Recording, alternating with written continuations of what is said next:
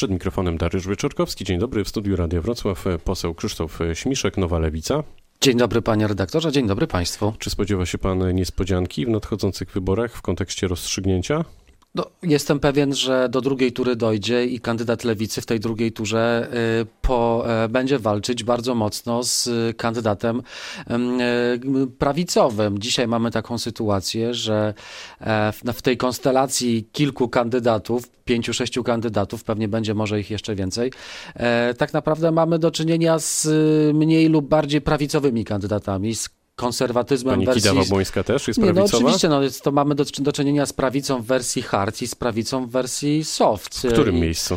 No, panie redaktorze, jak popatrzy się na ostatnie 15 lat, to widzimy, że Polską rządziła mniej lub bardziej konserwatywna prawica. A pani Kida Wobłońska gdzie jest prawicowa?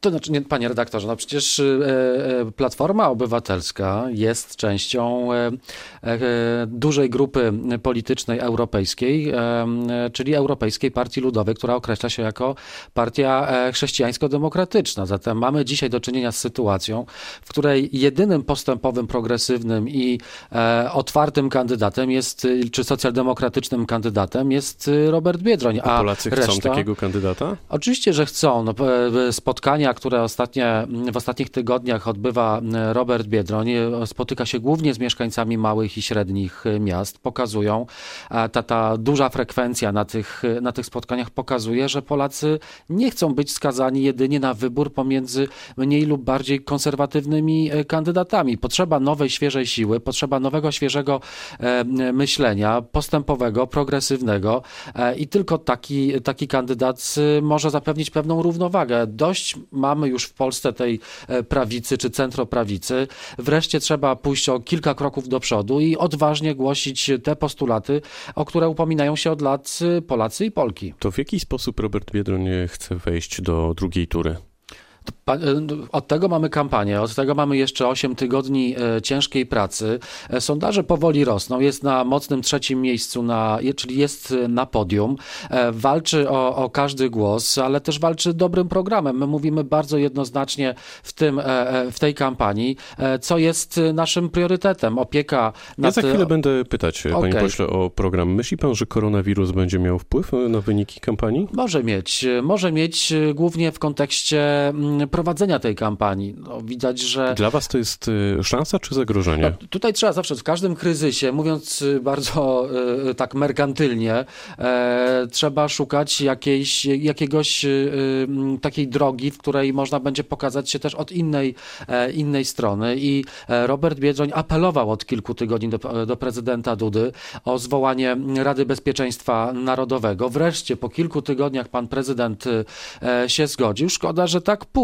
To porozmawiajmy trochę o programie prezydenta Lewicy. Złożyliście projekt dotyczący przerywania ciąż. Dlaczego?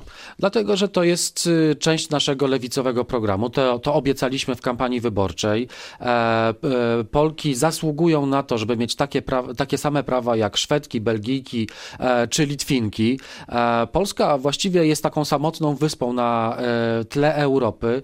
Obok Malty i San Marino jesteśmy krajem, w którym ustawodawstwo dotyczące przerywania ciąży jest najbardziej restrykcyjne. Dzisiaj mamy do czynienia z taką sytuacją, że mamy 10 milionów Polek w takim wieku prokreacyjnym, a przerywa się u nas oficjalnie około 800-900 ciąż. To jest oczywiście kłamstwo, hipokryzja i Polki mają prawo do tego, żeby to piekło kobiet, o którym pisał 100 lat temu Boj Żeleński, wreszcie się skończyło. I Lewica i Robert Biedroń jest jedyną siłą polityczną w Polsce, która potrafi powiedzieć wprost, tak, Polki zasługują na pełnię praw, także na prawo do decydowania o swojej rozrodczości czy o swoim ciele. Wszyscy inni kandydaci plus kandydatka chowają głowę w piasek. Jak po prostu, jak to ujął w swoim programie Robert Biedroń, odpartyjnić spółki Skarbu Państwa?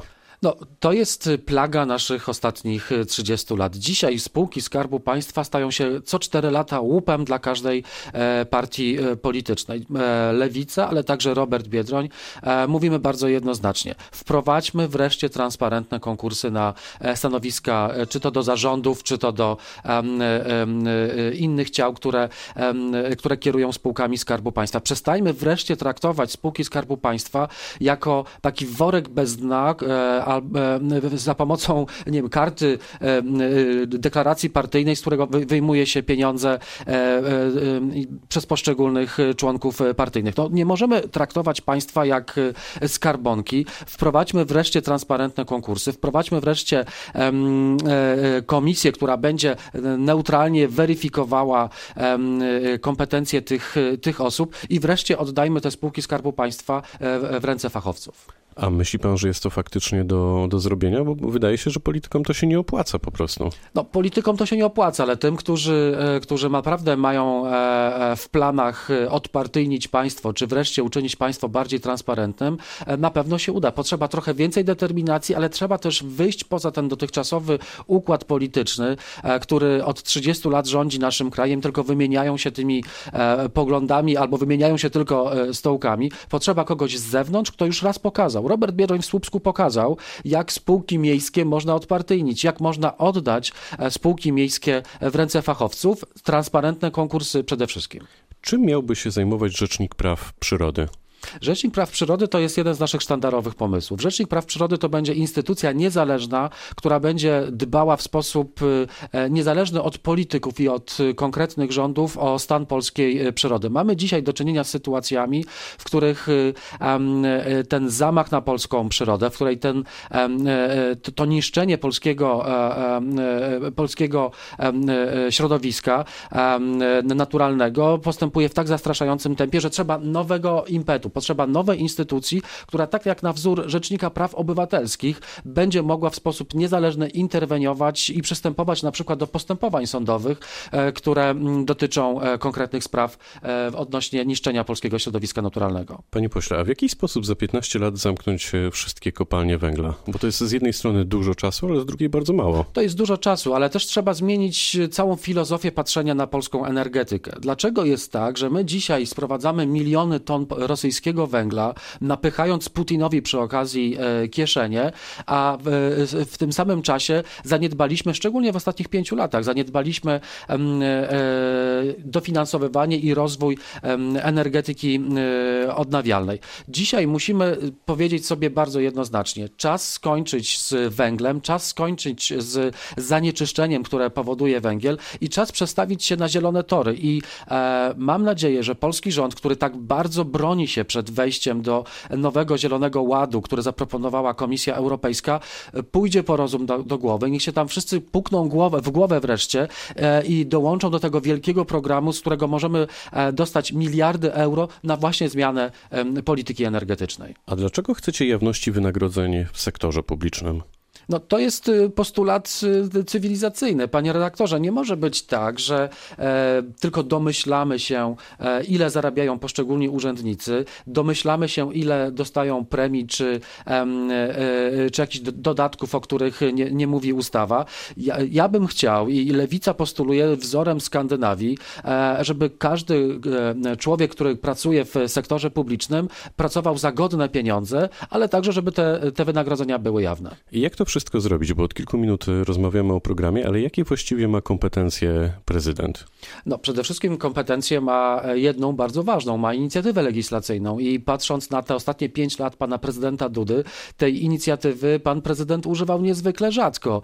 W momencie, kiedy... Wcześniejsi prezydenci też. No tak, ale widać, że trzeba zmienić filozofię prowadzenia sprawowania tego urzędu. Trzeba być bardziej aktywnym. Nie można być tylko przedłużeniem swojej partii, nie można być tylko, mówiąc kolokwialnie, długopisem tej czy innej partii, które podpisuje wszystkie projekty ustaw. Potrzeba prezydenta z innej epoki, potrzeba prezydenta z nową energią i ze swoimi inicjatywami, który nie boi się wziąć odpowiedzialności w swoje ręce, kiedy większość rządowa zasypia. Na kogo ewentualnie Robert Biedroń wskazałby swoim wyborcom, gdyby nie wszedł do drugiej tury? Nie będzie takiej potrzeby, panie redaktorze, dlatego że Robert Biedroń będzie w drugiej turze i wszystkich zachęcam do aktywnego śledzenia kampanii wyborczej Roberta Biedronia, bo potrzebujemy nowego prezydenta, nowej siły, nowej energii i odejścia od tej prawicy, która rządzi Polską od 15 lat. To jeszcze na koniec wróćmy na nasze lokalne podwórko. Prawdopodobnie pod Miliczem powstanie chlewnia na 2000 świń. Mieszkańcy protestują. Czy pana zdaniem da się powstrzymać tę inwestycję? Może jest jakiś kompromis?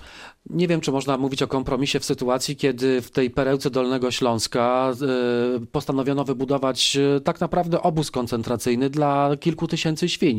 To jest 2000 świń, ale tak naprawdę rocznie to będzie 8000 świń, bo będą 4 rzuty tych świń rocznie, które będą tylko tuczone i wywożone spod Milicza za granicę.